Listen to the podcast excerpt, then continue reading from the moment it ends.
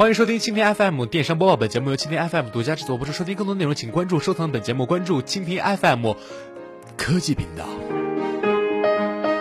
微商的下一步该怎么走？微商啊，始于二零一二年底，经过二零一三年、二零一四年的大面积推广，进入到二零一五年后就驶入了超车道。那么也正因为如此，如今以来有关微商的各种负面消息也是不见于报端的。客观的来讲啊，微商乱象确实是存在的，很多人都可以感受得到。早晨一打开朋友圈，就被各种面膜呀、减肥秘方啊的信息被刷屏了，让人眼花缭乱。那么而微商经营背后存在的多少暴力啊、运营手法多么的粗鄙啊、直接的段子，也是在圈内是暗暗的流传。那么或真或假的小人物，也是通过了朋友圈快速致富的故事，产生了强大的示范效应，吸引了更多的人来。投入进来，那么在搜索引擎上啊，微商怎么做，微商怎么找客人等关键词汇都成了热门的词汇呀。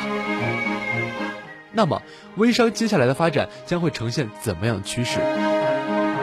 看空方是这么说的：朋友圈微商死刑已定。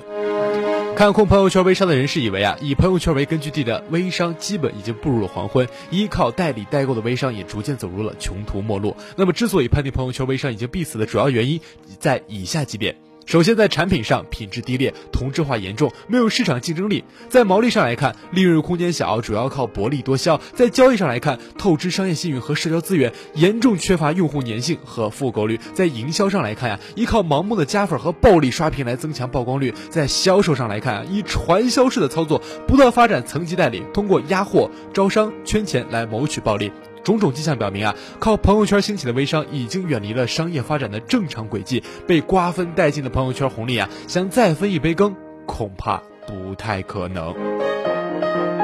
那么，对于微商接下来如何发展的这一问题啊，资深电商评论人王立阳并没有立刻回应，而是说了一些前几日在广州参加由中国微商产业联盟主办的微商博览会的经历。那么，根据王立阳介绍啊，在会议现场啊，其发现已经有不少传统化妆品厂商啊出现在了微商展会上，甚至有一家企业还租用了一个小会场进行了宣讲，而且现场观众反应非常的强烈。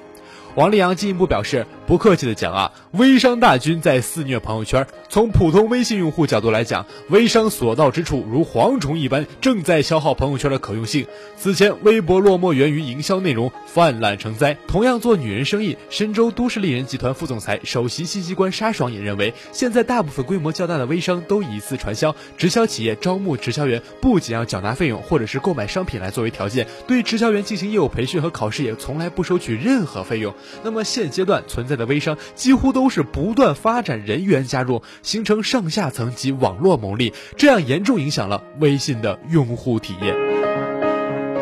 不过有坏也有好，那么看好方会认为不会死啦，会换一种形式出现啦。对于微商今后的发展趋势啊，业内另一种观点认为，微商不会死，只会换一种形式存在。那么记者也了解到啊，这种观点的根据为，随着 PC 电商向移动电商的转变，电商逐渐形成了两极分化的局面，一种是以天猫、京东为代表的中心化，而另一种就是去中心化，也就是现在大家所说的微商。那么其去中心化也就形成了两种模式，一种是以京东购物、微盟口袋以及通过代表的 B to C 模式，那另外一种呢，就是以口袋购物、拍拍微店、小信为代表的 C to C 模式。那么对于目前微信朋友圈的微商乱象，拍拍相关负责人表示啊。在形成传统的朋友圈微商，由于缺乏统一的监管，不能形成清晰的行业标准和规范，不仅充斥着大量鱼龙混杂的劣质商品，更因为部分刷屏式的营销模式啊，造成了严重损害了好友的正常社交，不利于整个微商健康生态的建立和发展。即使通过朋友圈的营销模式，短暂克服了微商短流量、